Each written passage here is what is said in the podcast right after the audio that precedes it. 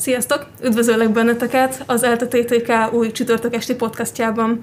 Pasa Bettina vagyok, mai vendégeim dr. Szidarovszki Tamás és dr. Tolnai Gergely, az ELTE-TTK Kémiai Intézetének kutatói. A mai napon a kutatói életbe szeretnénk egy kicsit bevezetni benneteket. Reméljük, hogy tetszeni fog a mai műsor, és tanulhattok ti is belőle. Mesélnétek nekem egy pár szót arról, hogy mivel is foglalkoztok itt az eltén? A Kémiai Intézetben egy, egy szerves kémiai kutatással foglalkozik az én kis csapatom. Ez egy szerves szintetikus kémiai kutatás, tehát molekulákat állítunk elő, és hogy legyen valami apropója, általában olyasmi szerkezeteket próbálunk előállítani, amik elképzelhetőek hosszú távon gyógyszerféle molekulák előállítására. A mi érdeklődési körünk az elsősorban az, hogy hogy lehet új vászszerkezeteket előállítani, amik érdekesek lehetnek a továbbiakban. Ezeknek néha megvan az előállítási módjuk, de borzasztó bonyolultak, akkor megpróbálunk kidolgozni valami egyszerű előállítási módszert. Sokszor pedig az van, hogy még, még nem is gondoltak rá, nem is állították elő, nem volt meg az előállítási módja, és akkor teljesen új szerkezetű molekulákat állítunk elő. Köszönöm. Tamás, ti mivel foglalkoztok? Én elméleti kémikus vagyok, ez azt jelenti, hogy a kísérleti kollégámmal ellentétben én nem a laborban öntögetek, hanem számítógép előtt ülök, és ott végzünk szimulációkat, modellezést. Dióhéjban arról van szó, hogy a molekulákat töltött részecskék alkotják, atombagok és elektronok, és ezekre a töltött részecskékre elektromágneses terek segítségével erőt lehet kifejteni, és az én kutatásom célja az olyan pontos elméleti modellek kidolgozása és alkalmazása, amivel feltérképezhetjük, hogy hogyan lehet a molekulákat úgy irányítani elektromágneses terekkel, ami számunkra hasznos. Tehát például hogyan lehet létező kémiai reakciókat hatékonyabbá tenni, vagy esetleg eddig tiltott kémiai reakciókat lehetségessíteni. Hm, köszönöm. És láthattuk, hogy ez a két terület nagyon különbözik egymástól. Mondanátok nekem egy példát, hogy miért pont ezt választottátok? Én egy eléggé gyakorlati ember vagyok, nagyon szeretem azt, hogyha, hogyha valamit létrehozok a saját kezemmel, nem egy új mikrofonra gondolok, hanem, hanem egyéb hobbiaim is olyanok, amikben lehet mondjuk építeni valamit, vagy, vagy alkotni fából szekrényt, vagy nem tudom, különböző magától mozgó kütyüket és készülékeket, úgyhogy nekem szerintem eléggé adott volt az, hogy egy olyan szakterületet válasszak, ahol, ahol elő lehet állítani dolgokat.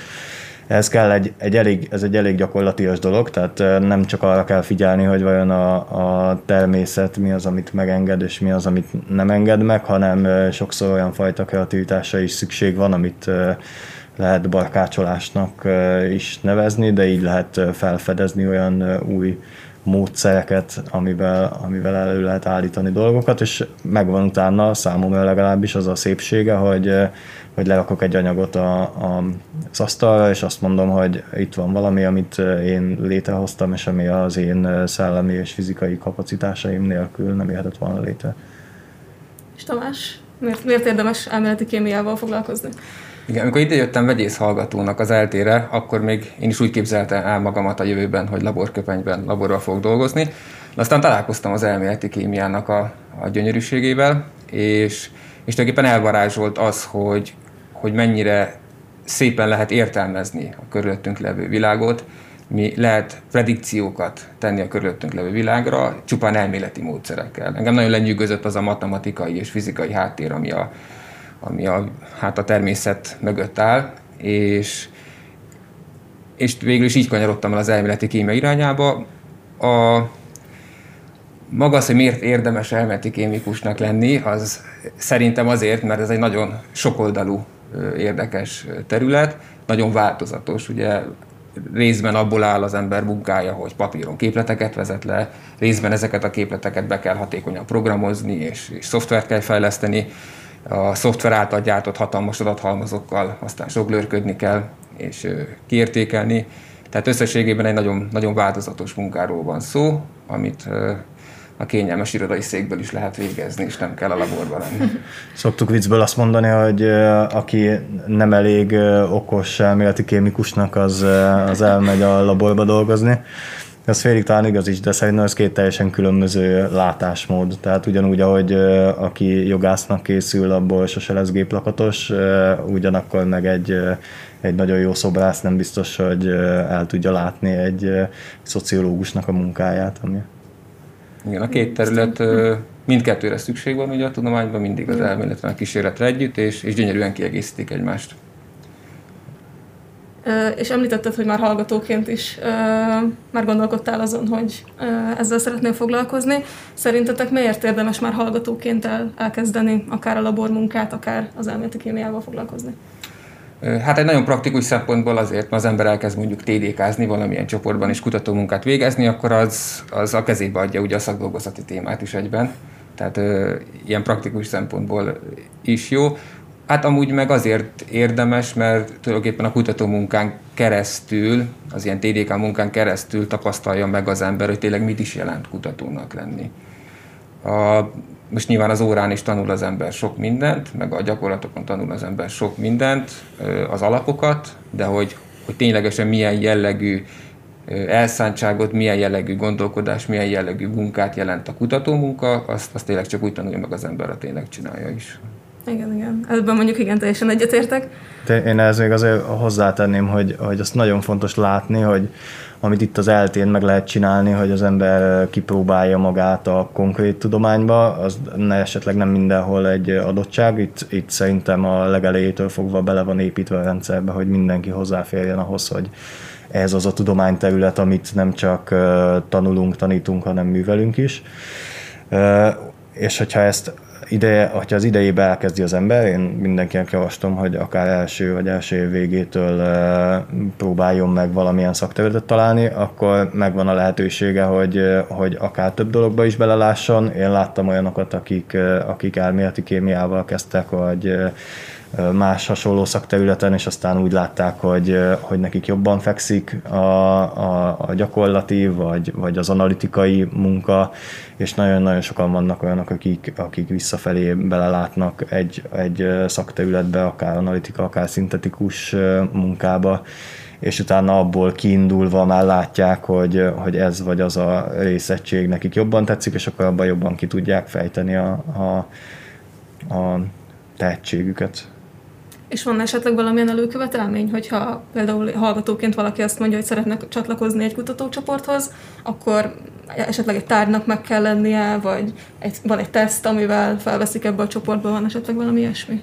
Hát ez nagyon függ a, attól, hogy milyen csoportban, milyen kutatáshoz szeretne mm. csatlakozni. Nyilván vannak olyan kutatásterületek, amihez nem lehet hozzáköszönni, hogyha az embernek nincsenek mm. meg a megfelelő alapképzettségei. Tehát az alapozó tárgyak általában kellenek, de ezt viszonylag hamar megtanulja az ember az első egy-két évben, uh-huh. és valamennyit mindenképpen hozzá kell tudni, mert minden kutatási területek megvannak is maga technikai specialitása, amit, amit csak úgy fog megtanulni, hogyha már foglalkozik vele az ember. Úgyhogy hát szerintem, tehát ami elő szükséglet kell, azt, azt itt megtanulják a diákok uh-huh. az első egy-két évben, azt gondolom. De szerintem, hogyha egy, egy csoport, aki befogad egy TDK hallgatót, a hangsúlyt fektet, akkor, akkor ezt akár azelőtt is el lehet kezdeni, hogy konkrétan a, a, azt a tárgyat tanulta, hallgatta volna. Nekem például volt doktoranduszkoromban egy TDK hallgatóm, aki aki még a szerves labor előtt jelentkezett, hogy hát ő mindenképpen preparatív szerves kémiával szeretne kezdeni. Ez egy kicsit ugye küzdelem, mert akkor nekem kell elmondani, hogy na lám, ez itt egy gömblombik. Belekezdtünk egy olyan témába, ami még, még doktoranduszként is technikai nehézséget jelentett, tehát nagyon veszélyes anyagok, nagyon odafigyelős reakciókörülmények voltak, ő csak utána kezdte el a, a szerves kémia labort egyáltalán.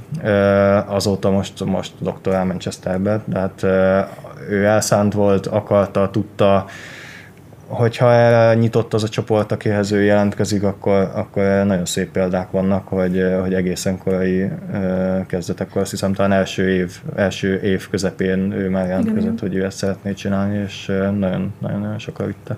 De jó, hogy mondod, mert most emlékszem én is, ugye másodéves koromban úgy kezdtem el elméleti kémiában TDK-zni, hogy még nem hallgattam az elméleti kémia tárgyat, de volt egy nagyon, nagyon szorgalmas és lelkes PHD hallgató csoportba mentem, és ő foglalkozott velem külön, és így bele lehetett rázódni. Uh-huh. Na, ennek örülök, hogy hogy ennek azért van lehetősége bárkinek csatlakozni, és egyébként csak az eltés diákokat várják ezekbe a kutatócsoportokba, vagy bárhonnan máshonnan, akár mondjuk a műegyetemről, vagy a sotéről vannak-e hallgatók, akik csatlakoznak a kutatáshoz? Nálunk nagyon jellemző az, hogy, hogy máshonnan is jönnek. Tehát, hogy aki, aki azt már tudja, hogy ő preparatív szerves kémiával szeretne foglalkozni, esetleg valamiért nincs hely, vagy nem tetszik neki máshol, azok elég, elég gyakori más egyetemekről való jelentkezés. Az a jellemző egyébként, sok ilyen példát tudok, akik elkezdenek TDK-zni mondjuk mi egyetemistaként, vagy, vagy gyógyszerész hallgatóként a, elkezdenek TDK-zni az eltén, és utána itt maradnak doktorizni, mert, mert tényleg belássák magukat egy témába, és akkor az megtetszik nekik, és tudják utána még magasabb fokon művelni. És a, miért érdemes itt az eltén kutatni szerintetek? Hát most Magyarországon belül ugye az ELTE egy, egy nagyon nívós egyetemnek számít. Ez tükrözi is szerintem az a szakmai színvonal, amivel lehet találkozni nálunk a Kémia meg Fizika Intézetben, én azokban láttam bele jobban. Egy nagyon motiváló közegről van szó, tehát tényleg olyan emberekkel vagyunk körülvéve, olyan kollégákkal, akik, akik szakmailag kompetensek, lelkesek, jó a légkör, tehát lehet egymáshoz fordulni, mm. Akár szakmai, akár nem szakmai kérdésekkel. Megvan az a, az a technikai háttér, megvannak a laborok, megvan a, megvannak a számítógépparkok, amik lehetővé teszik azt, hogy lehessen itt nemzetközi szinten él, élvonalbeli kutatást végezni. És, és hát van, van lehetőség, van bőven hely amit, amit ki kell használni, vagy érdemes kihasználni. Persze, igen.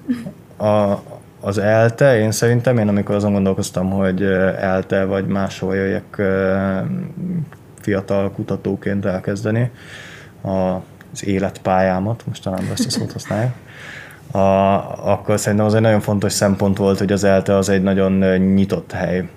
Tehát nincs az a fajta más helyeken akár bevett hierarchikus gondolkozásmód, ami a szervezettséget talán jól segíti, viszont pont ezt a fajta lendületet, meg a fiatalosságot esetleg gátolhatja, hogyha, hogyha én fiatalként úgy látom, hogy ezzel érdemes és szeretnék foglalkozni, akkor itt megvan az a fajta nyitottság, hogy hogy örömmel várják és megpróbálják támogatni a, a munkámat. Ezt itt, ezt itt meg lehet tenni, azt gondolom, hogy ez, ez ELTE a legjobb hely Magyarországon. És hogyha valaki esetleg nem, nem az eltén belül, vagy nem az egyetemen szeretne kutatást folytatni, erre vannak lehetőségek, valamilyen intézetek, vagy gyárak, ahol, ahol ezt a munkát lehet még folytatni? Van. Hát itt ugye a kísérleti meg az elméleti kémia nagyon elkanyarodik. Hát vannak egyetemen kívüli kutatóintézetek is, de hát el lehet ugye helyezkedni az iparban is. A elméleti kémikusként az én tapasztalatom az, hogy hogy főleg hát banki meg informatikai szektorba lehet elhelyezni, elhelyezkedni tudományon kívül. Én elég vonzó állásajánlatokat szoktam kapni, mert ugye bárhol valamilyen jellegű kutatást végeznek, ez jellemző ugye a, a, a banki szférára is, meg, a, meg az informatikai szférára is, ott nagyon örülnek a természettudományos végzettségű embereknek, akiknek van kreatív probléma megoldó képessége, és van egy olyan mondjuk matematikai vagy modellalkotó ö, háttértudás, ami ezt tudja ö, támogatni.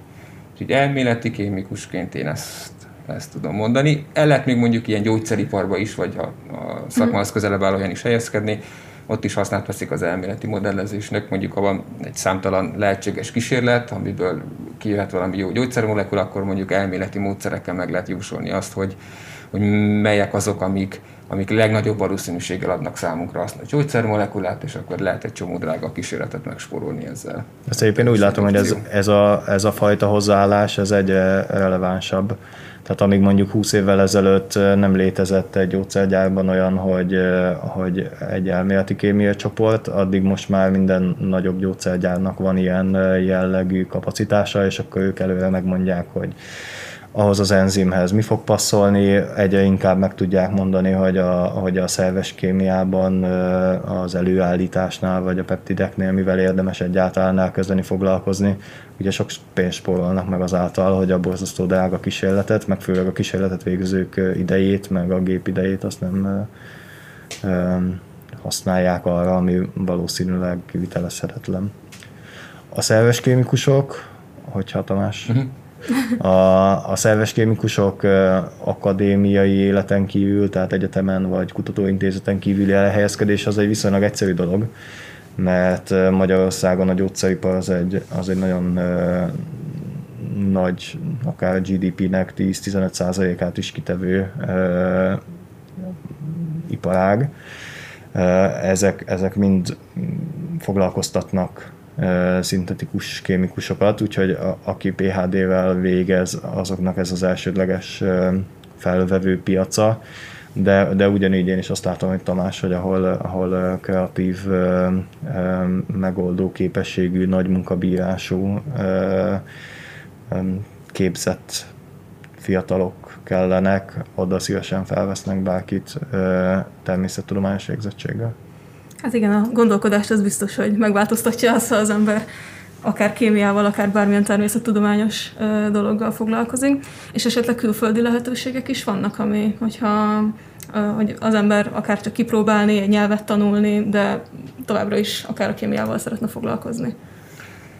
Vannak bőségesen, hát még diákként is ugye vannak ezek az Erasmus programok, stb. Ezek túl sok részletéről nem tudok a saját tapasztalatomról tudok mesélni. Én az Egyesült Államokban voltam, ilyen rövidebb tudományos utakon, ezt gyakorlatilag az egyetem kereten belül, belül lehetett menedzselni, hogy oda kiussak, egy kint, kint ilyen tömegspektrometri laborba végeztem munkát, és hát a kutatói életpályának általában szerves része az, hogy az ember tapasztalatot és kapcsolatot szerez valahol külföldön, és az ott, ott szerzett tudást utána hazahozza, és, és, és itthon ez gyümölcsözik. Az én esetemben ez a külföld, ez Japán volt, tehát én így a, a kutatói munka során jutottam ki Japánba, ott tudtam élni három évig, ami nyilván egy fantasztikus szakmai és, és amúgy is fantasztikus élettapasztalat.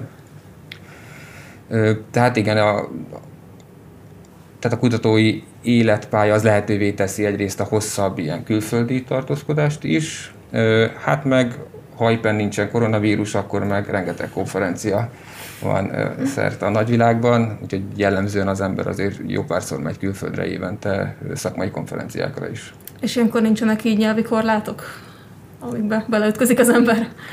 Hát a szakmai konferencián nincsen, ugye ott az uh-huh. angol az, az működik. Hát a világ legtöbb helyén szerintem az angol nyelven lehet boldogulni. Tokióban speckpont nem nagyon lehetett, de, de szerencsére a feleségem beszélt japánul, úgyhogy ott átidaltuk ezeket a, ezeket a problémákat. Én egyetemi éveim alatt után voltam Portugáliában egy fél évet, hát ott sem működik az angol, de nyilván ezeket a az európai nyelveket legalábbis viszonylag egyszerűen mutogatás szintig el lehet addig vinni, hogy, a, hogy az ember az utcán megértesse magát. Utána Svájcban voltam egy évig, a doktorandus koromban. Az, az nagyon fontos ilyenkor látni, hogy azon felül, hogy az ember új, új kutatási szemléletet, modern módszereket tanul, meglát, azon felül azért mindig tanul egy kis életszemléletet is, tehát hogy oldják meg azokban az országokban a problémákat, ahol, ahol úgy látszólag viszonylag kevés probléma van. Persze ott is vannak problémák, de fel lehet szedni azt a fajta hozzáállást, hogy hogy, hogy oldjuk meg, hogy lehet rövidre zárni azokat a fajta akár emberi konfliktusokat, akár szakmai kérdéseket, amik, amik előjönnek. Ez egy, ez egy nagyon fontos tapasztalat, és aki természettudományjal foglalkozik, szerintem az, az, az valamilyen úton el fog jutni egyszer külföldre, és, és fog ilyeneket látni. Utána a doktor éveim után Svédországban voltam másfél évig. Nyilván az, hogy, hogy a, itt most megint Svédország, meg Svájc, ezek ilyen mintaállamokat szokták mondani, meg a boldogak-e az emberek, de fontos azt azért tudni, hogy ők megküzdenek ezért a fajta boldogságért, tehát hogy ami innen nézve azt le, könnyen le tudjuk azzal, hogy nekik van pénzük boldognak lenni, ott azért vannak olyan fajta megoldások, meg hozzáállások, amik ezt elősegítik, és ez, ez egy nagy segítség azon felül, hogy az ember szakmailag, megismétlem, nagyon sokat tanul egy ilyen úton. És mennyire volt nehéz beilleszkedni ezekbe a laboratóriumi környezetekbe? Hát ez nagyon változó. Ilyen esetem a laboratóriumi környezet nem volt túl nehéz, mert az nagyon hasonló volt az mhm. ittenihez. Most hát a zöld linoleum helyett barna linoleum volt a padlón, de, de hogy mondjam, hogy a, a szakmai közeg az, az hasonló volt az ittenihez. Hát a társadalom az, az nagyon más volt. Tehát jó mondjuk Tokió az egy nagyon különleges példa. Ott nagyon nehéz volt amúgy beilleszkedni, nagyon nehéz volt egy hullámhosszra kerülni a helyi emberekkel. De, de ez szakmai, a szakmai közeg az, az nem volt tulajdonképpen nagyon más az ittenihez képest. Más Jelen. gondolkodásmód, más karakterek, más volt emberek, tehát nagyon sokat lehetett ö, tanulni. Ö, az ottani közegből, de igen, igen szakmailag nem, nem éreztem nagy különbséget. Tokióban jellemzően vannak ilyen bevándorló negyedek, vagy tehát jellemző az, hogy egy helyen laknak azok, akik, azok, akik nem helyiek? Nem tudok ilyenről.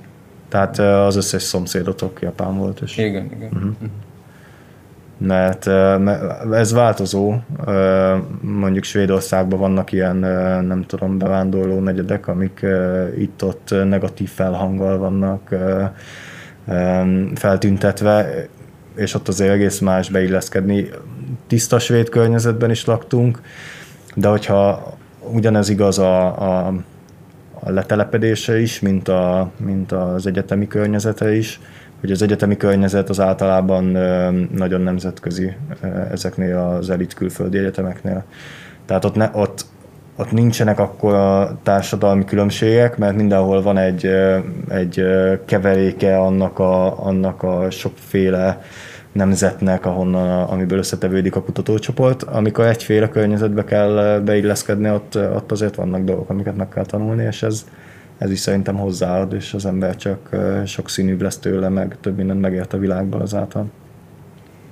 És így az utazáson kívül még miket emelnétek ki, mint előnye a kutatói életnek? Tehát, hogy személyiségi fejlődési lehetőségek, vagy, vagy bármi ehhez hasonló? Hát szerintem a, az egyik nagy előny, hogy az ember a, a szenvedélyében dolgozik. Tehát tényleg hm. olyan munkát végez az ember, amit, ami, ami igazán érdekes számára és szereti. Jó, nyilván vannak olyan szakaszok, amikor kicsit unalmasabb, vagy, vagy akadályok vannak, de, de összességében azzal foglalkozol, ami, amit szeretsz és érdekes számodra. Szerintem hatalmas előny a, az, hogy a, a többnyire rugalmas munkaidő, tehát jó az ember oktat, akkor órákat meg kell tartani, és de maga a kutatás, van azért van egy rugalmasság. Tehát, hogyha valami krízis van, és otthon kell mérletni a gyerek miatt, vagy ilyesmi, akkor ezeket azért lehet menedzselni. És megint egy személyes példa, nekem két évvel ezelőtt volt egy, egy súlyosabb betegségem, amitől mondjuk egy jó egy-másfél évig nem nagyon voltam munkaképes, és ezt elbírta a kutatói karrierem. Nem hiszem, hogy a versenyszférában valahol meg tudtam volna tartani az állásomat olyan mhm. ebben, ebben, a, ebben a helyzetben, de ez itt lehet. Tehát, tehát eléggé rugalmas a, a, a, munka, a munkaidő. Hát kapásból ez jut eszembe.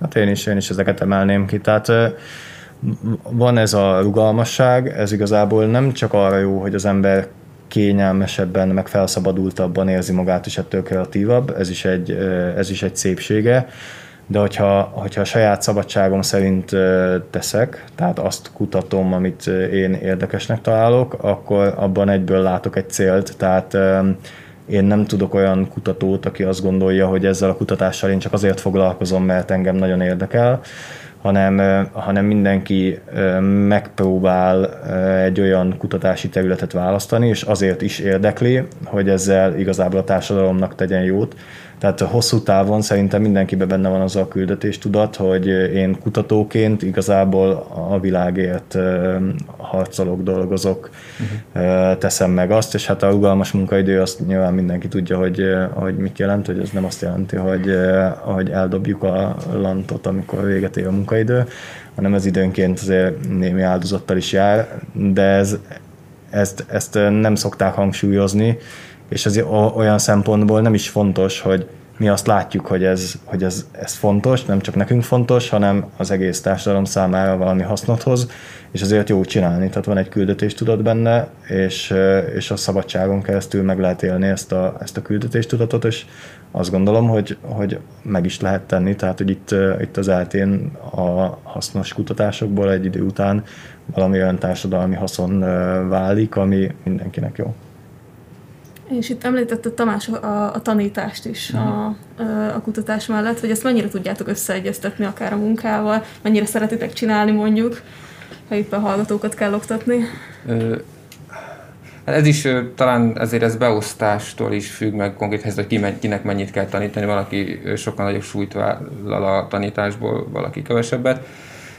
Én nagyon szeretek tanítani, számomra összeegyeztethető, az a mennyiségű tanítás, amit nekem kell művelni, ez összeegyeztethető a, a, a kutatási munkákkal. Szerintem fantasztikus dolog tanítani.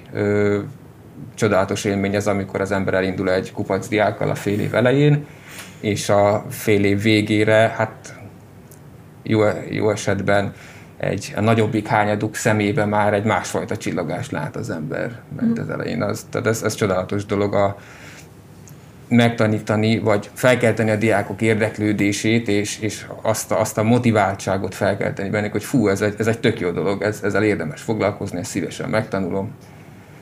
Egy nagyon hálás dolog szerintem, szerintem az oktatás. Uh-huh.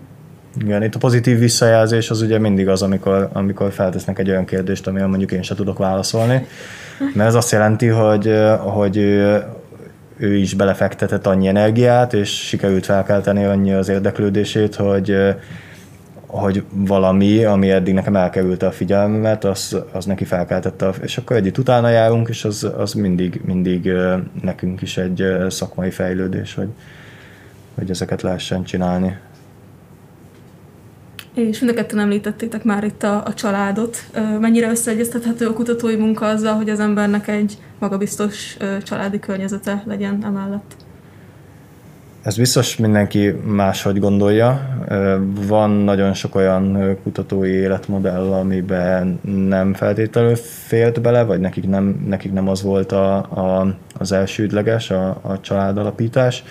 Én nekem négy gyermekem van, és nyilván a feleségem nélkül ez az egész elképzelhetetlen lenne.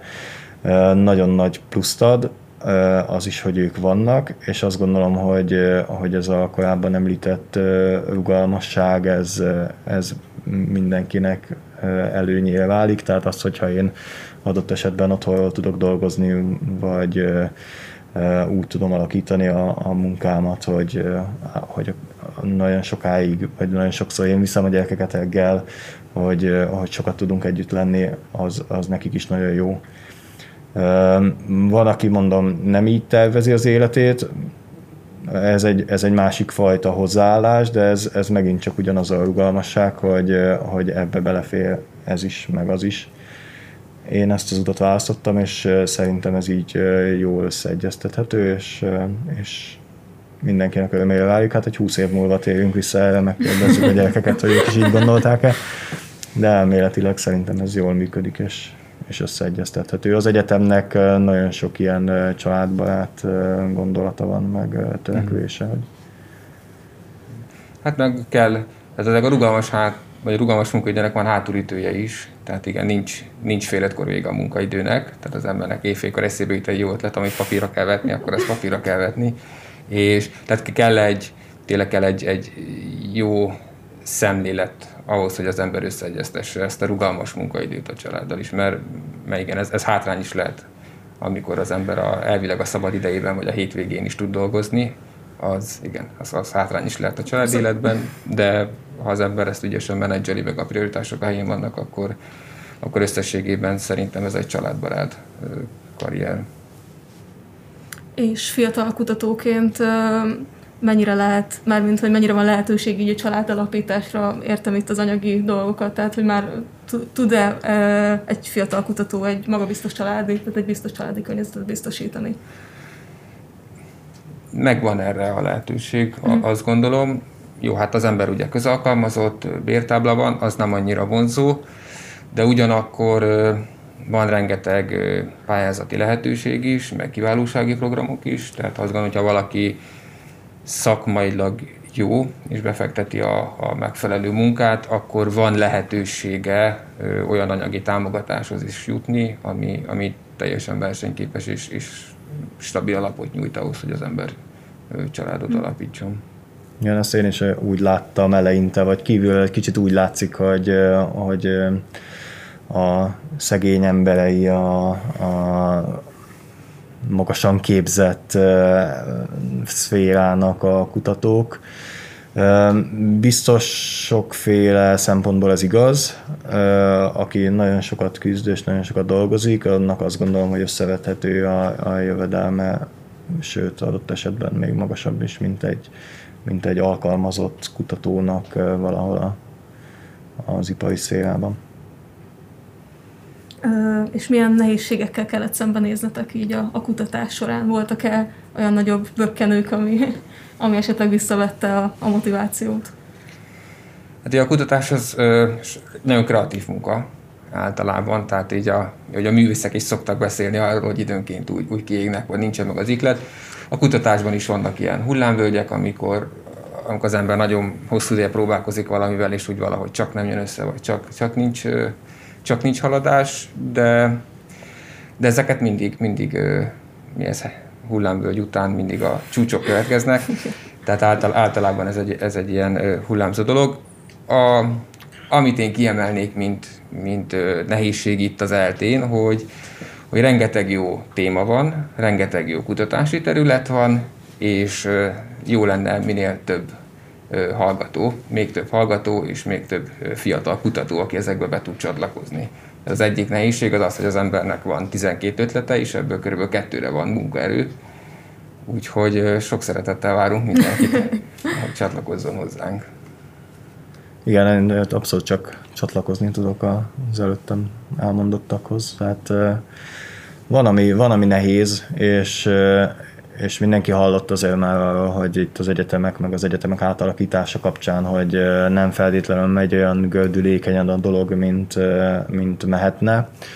Ebből a szempontból szerintem teljesen, teljesen jó irányba mennek sok szempontból a dolgok, és, és egyre inkább megvan a lehetőség mindenkinek, a, a hallgatóknak is, hogy olyan kutatásokkal foglalkozzanak, hogy be tudjanak csatlakozni. Egyre több a fiatal a kémiaintézetben, én most azt látom, hogy, hogy, hogy elindult az a fajta változás, hogy, hogy lesznek egyre többen fiatalok, egyre többen vagyunk már, és ez biztos egy nagy lendületet fog adni.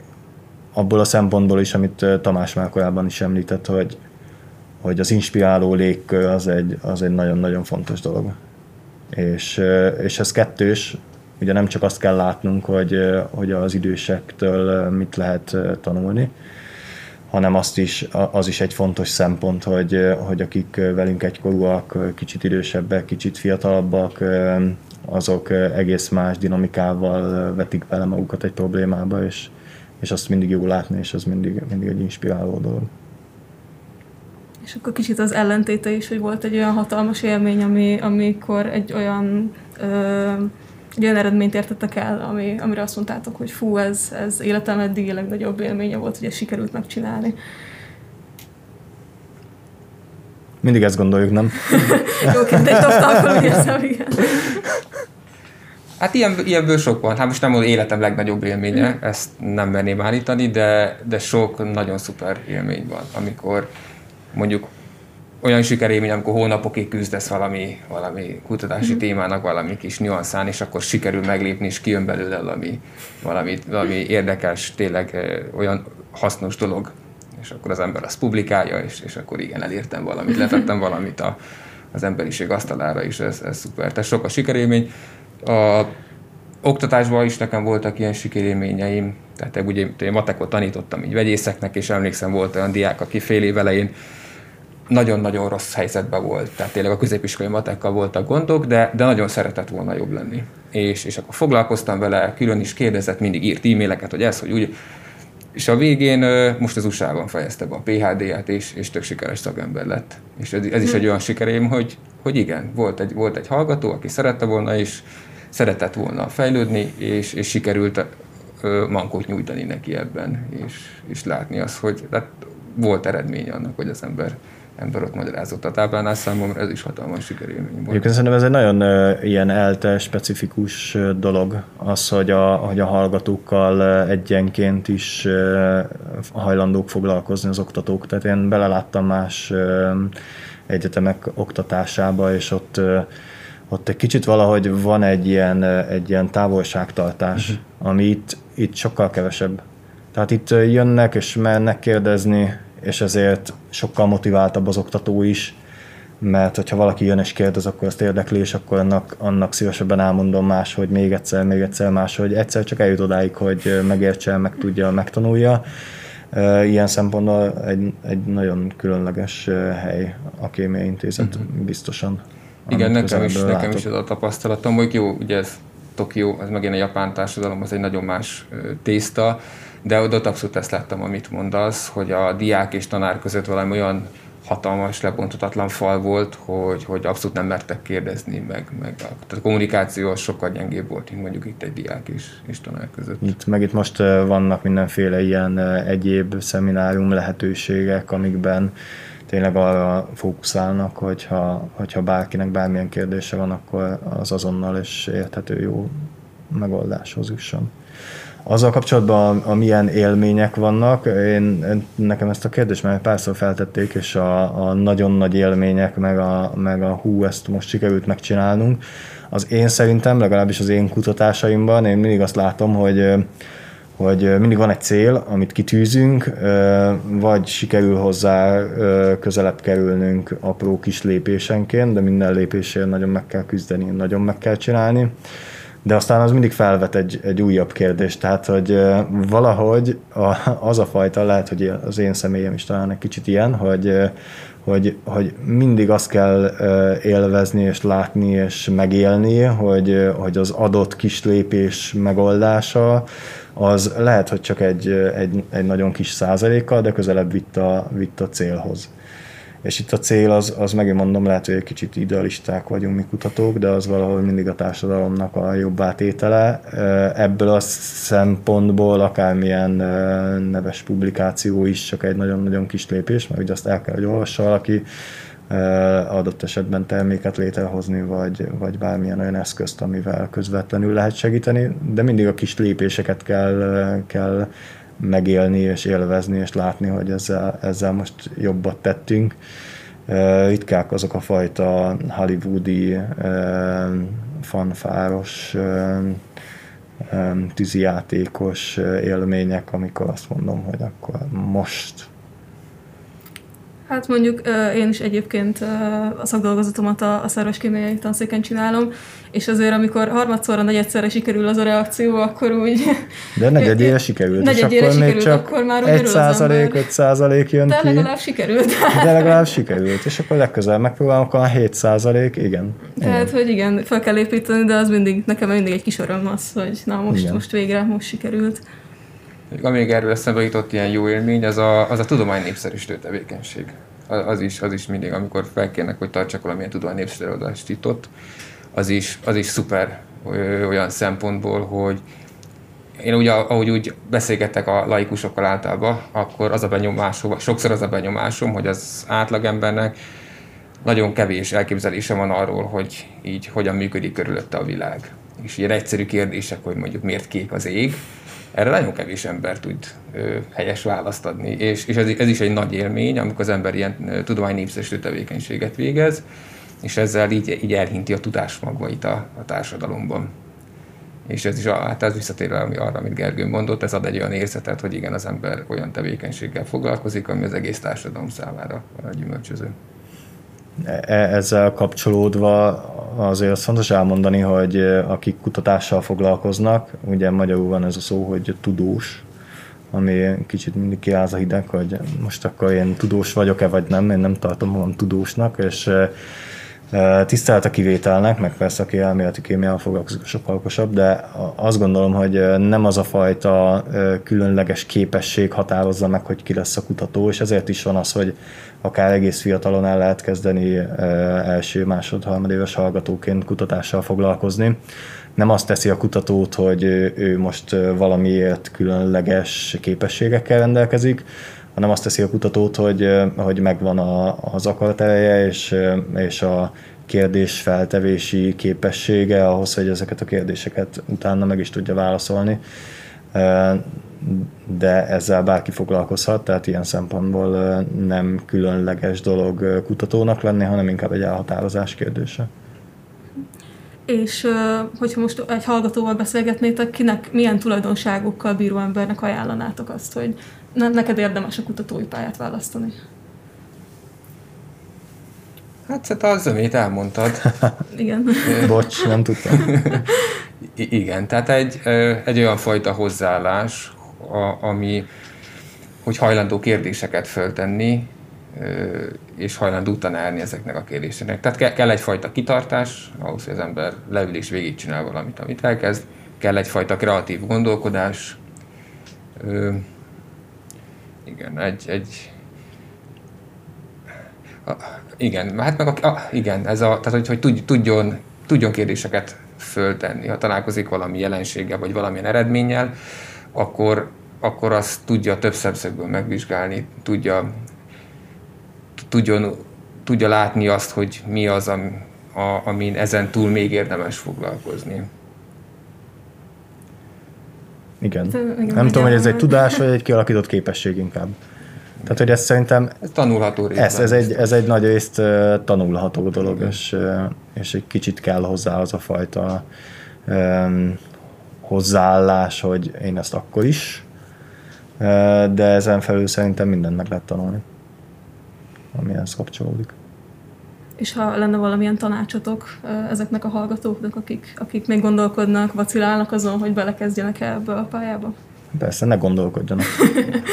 ezt, ezt, Lépni kell.